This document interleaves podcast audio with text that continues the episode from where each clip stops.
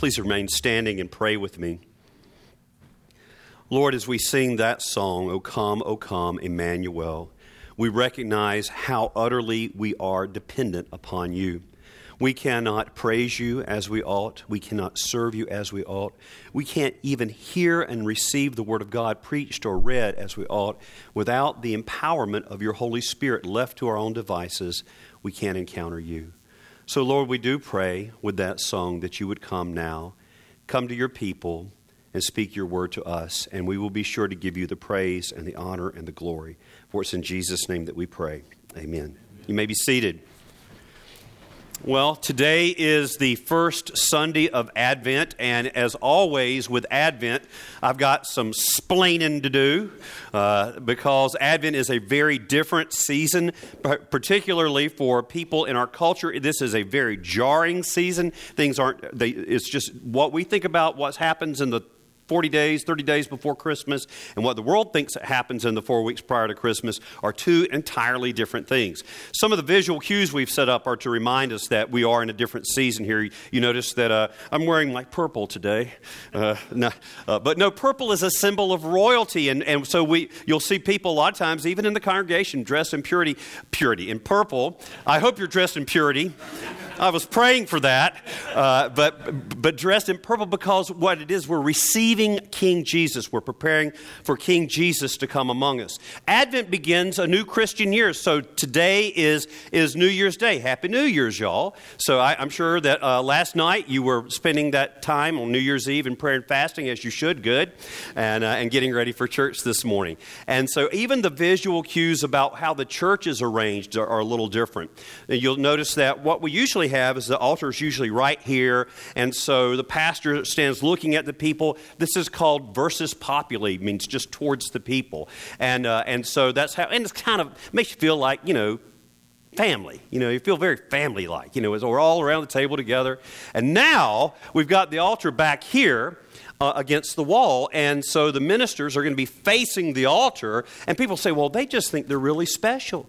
They've just turned their back on all of us. That is so, that's so cold. It's so dis, no, actually what it is, it's actually a very, of all things, it's a very egalitarian move that the pastor and min, the minister and the people are all praying in the same direction. We're, we're, we're looking towards the coming of King Jesus. We're looking towards the coming of King Jesus. So Advent is a time of expectation, of longing, and for the coming, the second coming of Christ. And so we don't hear the Christmas story during Advent. We hear stories, you know, happy stories like Jesus coming to judge the earth uh, John the Baptist, you know, the axe is laid to the root of the tree already. You know, God's going to bring fire on the earth. Happy stuff like that. It's all through Advent. Um, it's actually very challenging, and, and, and, yet the world at this time is, is telling us this is a season for merriment and, and, and, and, uh, and shopping you know, merriment and shopping. And actually, for us, there are disciplines and dispositions of heart that are called on us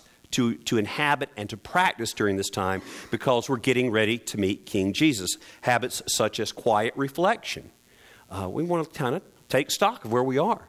Um, for instance, um, if, if, I know that I've got guests coming this coming week, Lisa, my wife, is is with our daughter in uh, in Kentucky. Uh, we're waiting for the third grandchild to be born, but Tom is intransigent, intransigent, and he's saying. Um, I, I just think it's pretty good where I am right now, and I'm not coming. So she's, she's, in, she's hovering in a holding pattern in Kentucky. So I'm at home, and I'm getting ready for these guests to come. So I'm cleaning the house. And, uh, and which is what you do when guests come, right? I'm taking stock. You notice that, oh my goodness, I've got guests coming, and that doesn't look right, or oh, I don't think I've dusted that, or that's been dusted in a long, long time. And so, just like we do when a guest is coming, when we're getting ready for King Jesus to come, we, we kind of take, take stock, quiet reflection, maybe time for repentance and amendment of life. And all of those things are very contrary to the, to the absolute sensory overload that is trying to, the world produces to try to uncouple you from your hard earned cash. And that's how they understand the season of Advent. The season of Advent is also a season of hope. season of Advent is a season of hope. That's critical for us as believers in this time because the world around us, I think, is prob- I have a sense in my own spirit. I feel it when I'm around friends, relatives, acquaintances, neighbors.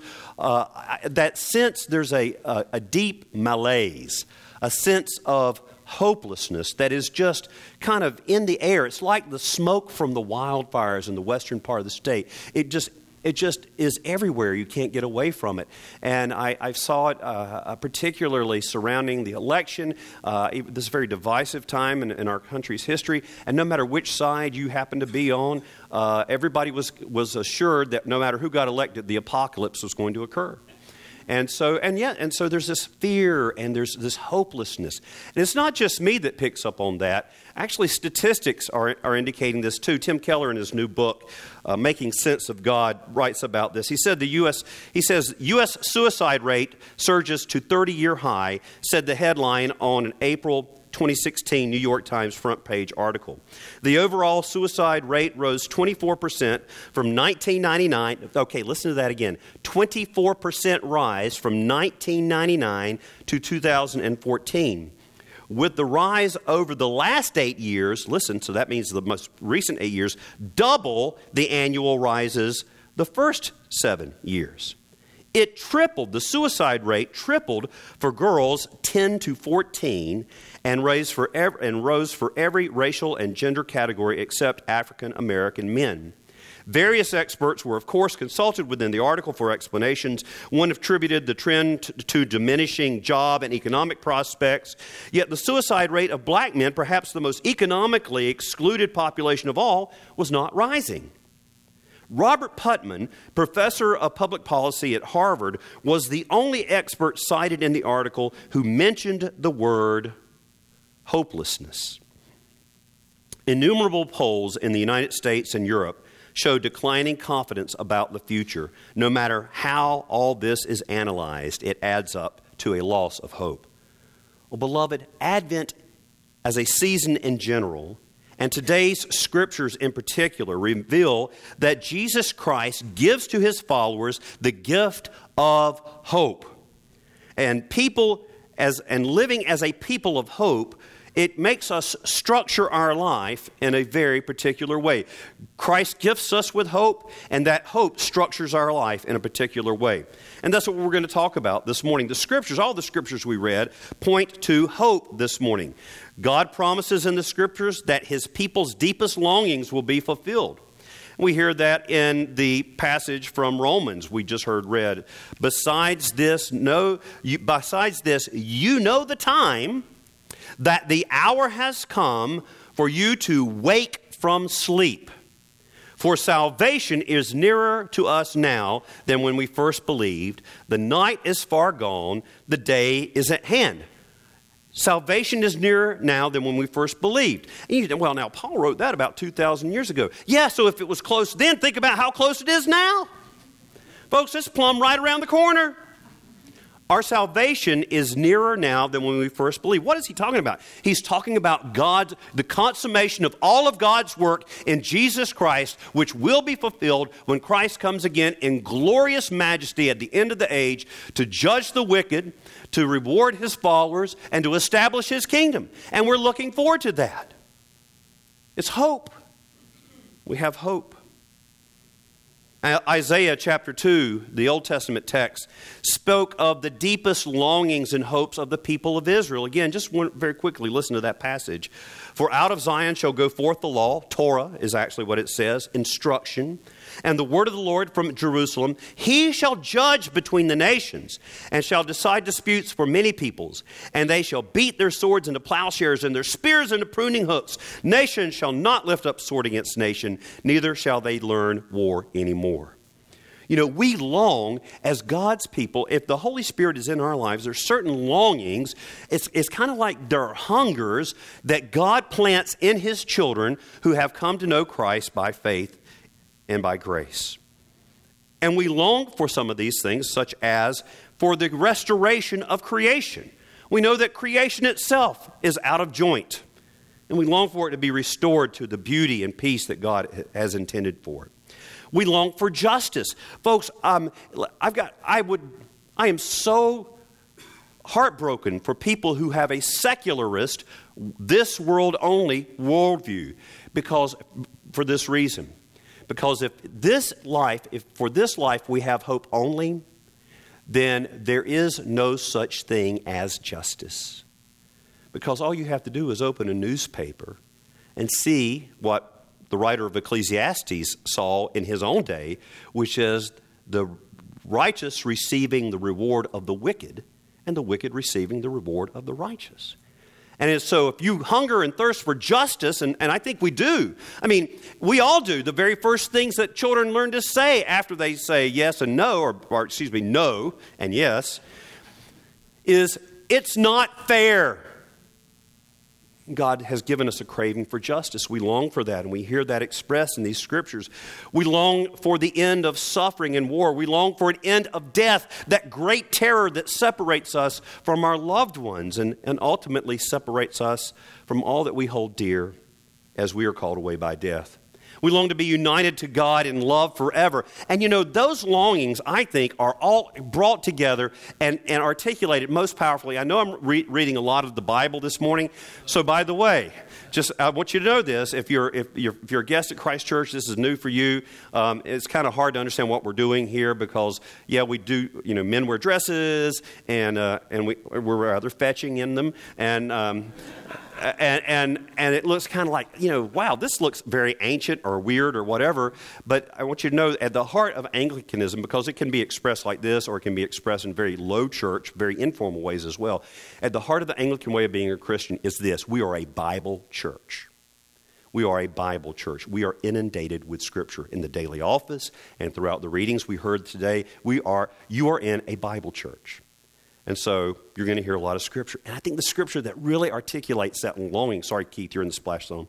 Um, yeah, is, is that passage from Revelation 21. Then I saw a new heaven and a new earth, for the first heaven and the first earth had passed away, and the sea was no more. And I saw the holy city, New Jerusalem, coming down out of heaven from God. This is awesome, y'all. This is what we hope for. Listen, adorned as a bride for her husband. And I heard a loud voice from the throne saying, Behold, the dwelling place of God is with man. He will dwell with them. They will be his people. And God himself will be with them as their God. He will wipe away, he personally will wipe away every tear from their eyes, and death shall be no more. Neither shall there be mourning, nor crying, nor pain any more, for the former things have passed away. And he, he who was seated on the throne said, Behold, I am making all things new. Amen. Amen. Maranatha. Come, Lord Jesus. We're people of hope. You have, you have no business running around as hopeless people. Remember the promises you've been given. You see, the good news is that our hope, this hope, is not just wishful thinking. It's not delusional. It's not self delusion. Our hope is certain because God has repeatedly shown his faithfulness in the past. He's shown his faithfulness in many, many ways two very important ways, sort of the, the trump cards of God's faithfulness. The first one is He promised to send Messiah. We hear the first promise in the garden, where the Lord God says to the woman that, you, the, that the seed of the woman will bruise the serpent's head and it shall strike at his heel. It was a messianic prophet promise that God was going to do something about the fallenness of his human creation. And from there to the very end of the Old Testament in the book, in the, in the Italian prophet Malachi, Malachi. Malachi 3:1 Behold I send my messenger and he will prepare the way before me and the Lord whom you seek will suddenly come to his temple and the messenger of the covenant in whom you delight behold he is coming says the Lord of hosts and God fulfilled that promise I think about the first time that the Lord suddenly came to his temple.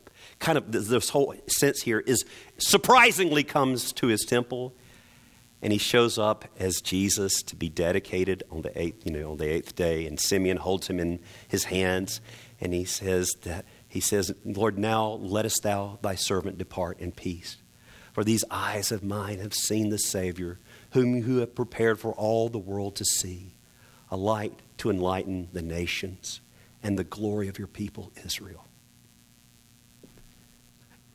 A baby in the temple, and the Lord had shown up. He did it. He promised it. He fulfilled it. That's why hope isn't a delusion. And the second reason why hope isn't a delusion is because the greatest fear that all of us have, and if you, are, if you don't fear this, you're just not thinking straight. the, greatest, the greatest terror that we face in our natural selves is death. But, brothers and sisters, Jesus Christ is victor over death. He has conquered the grave. He said he would rise again, and doggone it if he didn't do it. He sure enough did. He kept his promise. Tim Keller again writes Jesus' death destroys the power of death. As it says in Acts chapter 2, God raised him from the dead because it was impossible for death to keep its hold on him. Keller continues Put another way, the darkness of death swallowed Jesus. He entered it, but then blew a hole out the back of it. He entered death and blew a hole out the back of it because he was innocent and it had no right to him. Now, however, it also has no ultimate right to those who by faith rest in him. If God is faithful to send Messiah, which he had been promising from the time of the garden to the time of the prophet Malachi, if he was faithful to fulfill that promise, if God was faithful to fulfill his promise to conquer death, why don't we think he is faithful to keep all his promises? And that's why we have hope. One of the things that we're going to be doing in this coming year, the year starts today, and this is uh, the emphasis the Lord has given Christ Church for this coming year is a praying church. We are, a we are to be a praying church. And one of the things I've encouraged people to do, if you were here for the annual meeting, you heard about it, but let me encourage you to do this now. Every one of us needs to get, needs to get a prayer journal. I don't care what it looks like. It can be a Moleskine. You can go get the Harry Potter journal. I don't care. Just get a prayer journal. At, at Barnes & Noble, they'd love to see you this time of year. And, uh, and so what you do is you just take that and you begin. I've got a prayer journal. I've got 18 prayer requests that, that I can do nothing about. In other words, you know, when people say, oh, just put, put feet on your prayers. Well, folks, I'm like the, the disciples in the boat on the Sea of Galilee when the storm is raging. Jesus is asleep on the cushion in the back of the boat. And they say, Lord, don't you care that we perish? He stands up and he rebukes the wind and the wave. He says, Peace, be still, and the, and the storm is over with. He didn't say, Put feet on your prayers. He got up and did something about it. That's the kind of things I've got in my prayer journal. 18 things right now I can do nothing about, and I'm praying for God to do something about that. And I want us all to do this because as we see God answer those prayers, we will give testimony throughout this year, culminating at our next annual meeting, give testimonies of God's faithfulness to answer prayers. You want to know what's going to happen with that? When we, see, when we hear and see God's faithfulness, we are going to have our hope and our confidence in God increase, increase, and increase. Advent is a season of hope. Hope is not a delusion, it is sure and certain. Hope changes the way that we live in the present. It doesn't just change our attitudes, it actually changes the way we live in the present. God gives us endurance through hope. If you, if you have hope, you can endure just about anything. This is why I still go to the dentist, because I hope it will be over. And I can endure it until the procedure is over with. I am dentist phobic, so dentist phobic. I just don't like the dentist. Uh, they've got great drugs now, so they just, you know, they, they meet me with a canister of nitrous on the way in, and everything's cool after that. But, but it, seriously, we can endure when we know that there is an end in sight, when we have a promise. So it actually changes the way we encounter the here and now. Writing um, in the middle of the 20th century, uh, scholar Howard Thurman um, wrote and gave a lecture on the hope of the, the Christian faith of African slaves in the 19th century. Uh, Howard Thurman was, a, was an African American scholar himself. And he insisted that the Christian hope that the African slaves in North America had taught a people how to ride high in life. to look squarely in the face those facts that argue most dramatically against all hope, and to use those facts as a raw material out of which they fashioned a hope that their environment, with all its cruelty, could not crush. This enabled them to reject annihilation and to affirm a terrible right to live. Hope gives us the power to endure. It also calls us to be fully engaged in this present moment. Far from being an opiate that, that numbs us to what's going on around us, we heard it in all the passages, particularly in the Romans passage and in the Matthew passage this morning, where it literally, Paul says in one place, wake up. And Jesus says, stay awake. Be engaged in this moment. Become situationally aware. Don't, don't cloud your mind with fleshly pursuits and worldly endeavors that will only distract you from the reality that needs to be dealt with right now. As people of hope, we don't need to have those numbing escapist practices cloud our lives. You see, hope calls us to live the reality of what we hope for here and now. What we hope for in the future is to be lived out here and now. So don't be distracted. Don't be blinded by the works of darkness. That's what Paul says in, in Romans 13, verse 12 and following. The night is far gone, the day is at hand. So then let us cast off the works of darkness. Let us cast off the works of darkness and put on the armor of light. That's right. The prayer we prayed at the beginning of this service, the collect for the first Sunday of Advent, quotes that exactly. And then he says, Let us walk properly as in the daytime not in orgies, which is wild carousing, parties, drunkenness, and drunkenness, not in sexual immorality. That word in the Greek actually literally is beddings. In other words, if you think the hookup culture is something that has come, come upon us uh, in the recent years, no, it's been around since the first century AD, and it was the, exactly the same thing going on in that day and time as goes on now. I'm going to live my life and numb myself to the realities of this existence in a hedonistic pursuit. These are activities of people who need to escape, people who do not have hope. We don't have to take the path of numbing ourselves to the bleakness of existence because we don't have a bleak existence. We live in Christ's promises, not in quarreling and jealousy. In, in, other words, here's another thing that blinds us to the hope that we have is when we get wrapped up in the petty quarrels and jealousies of this life. Um, one of my daughters, I won't say which one because uh, you know, this is going out on the on the interwebs, and I don't want to I don't want to rat anybody out. I don't think her neighbor listens to the uh, preaching from Christ Church, but if he did, I didn't want I don't want him to know. So. Uh, I guess that's all. That's, I've taken care of that. Um, but um, my, my daughter lives next door to an older gentleman. He's actually almost exactly my age. I think he might be just a little bit older. Now, I don't think I look like a spring chicken. I ch- shaved this beard off. I look a lot younger. But, uh, but this guy looks old. He looks old. And I'll tell you why he looks old is that he has hoarded all of his resentments. He is a ever diminishing, tight little ball of jealousy and quarreling and resentment. And it's making him a smaller and smaller person. And I know for a fact it has blinded him to the love of his wife and his ability to be in relationship with her. It has blinded him to the reality of a loving and forgiving God because he's living in jealousy and resentment and quarreling. We're called not to live like that because we have hope. And all of that brings us to the Lord's Supper. Because every time we celebrate the Lord's Supper, every time we have Eucharist, this is a little Advent.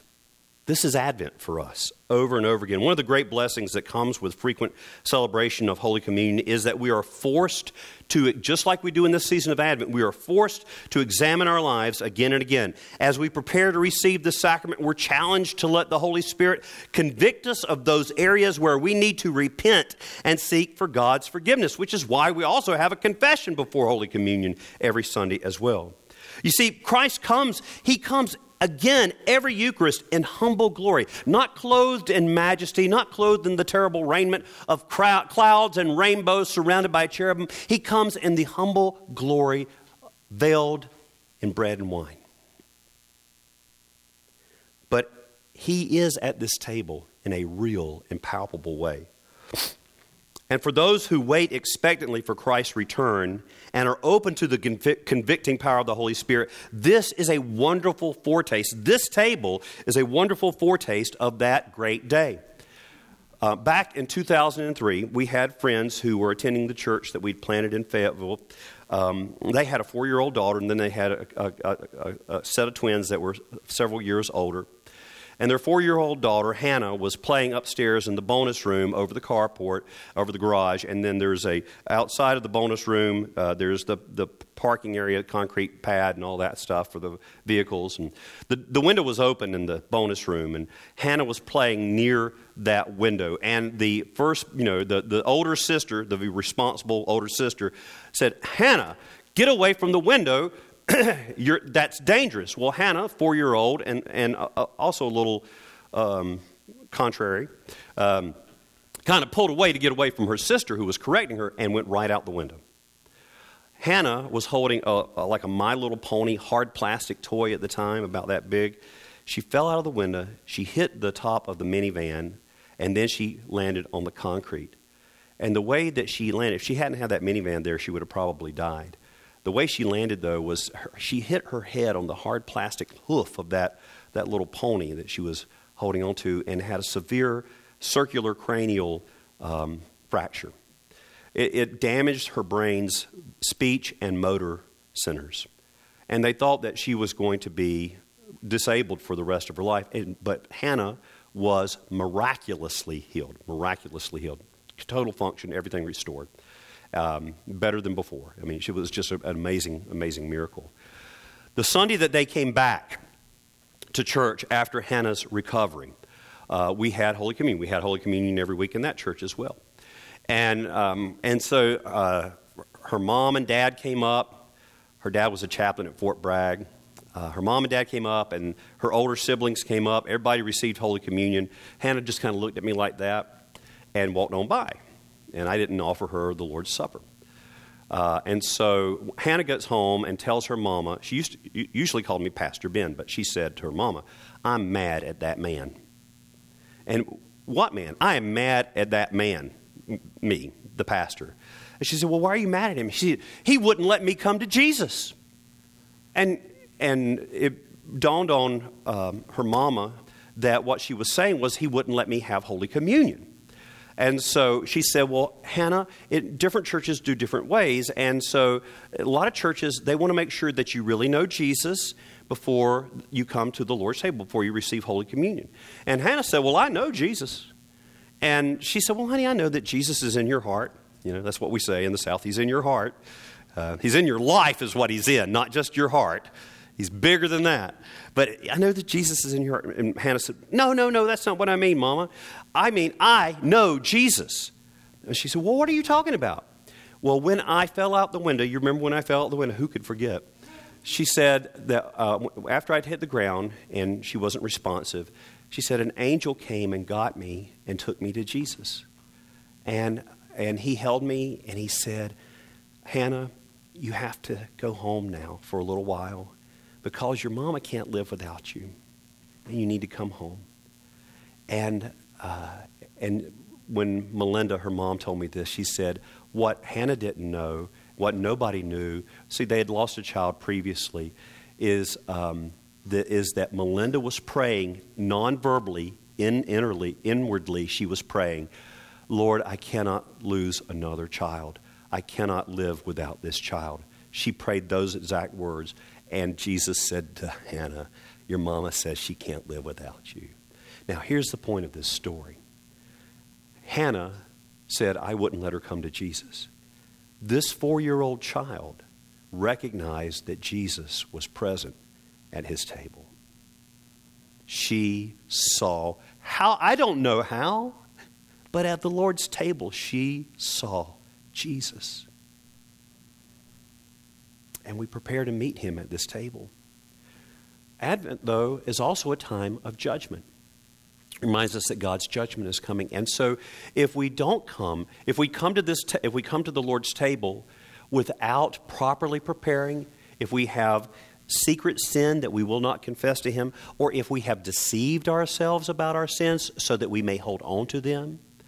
If we, might, if we are seeking to hold on to our petty resentments, if we're seeking to hold on to our petty immoralities or maybe gross immoralities, if we're seeking to coddle and maintain our addictions, coming to the Lord's table without repentance is an invitation to judgment.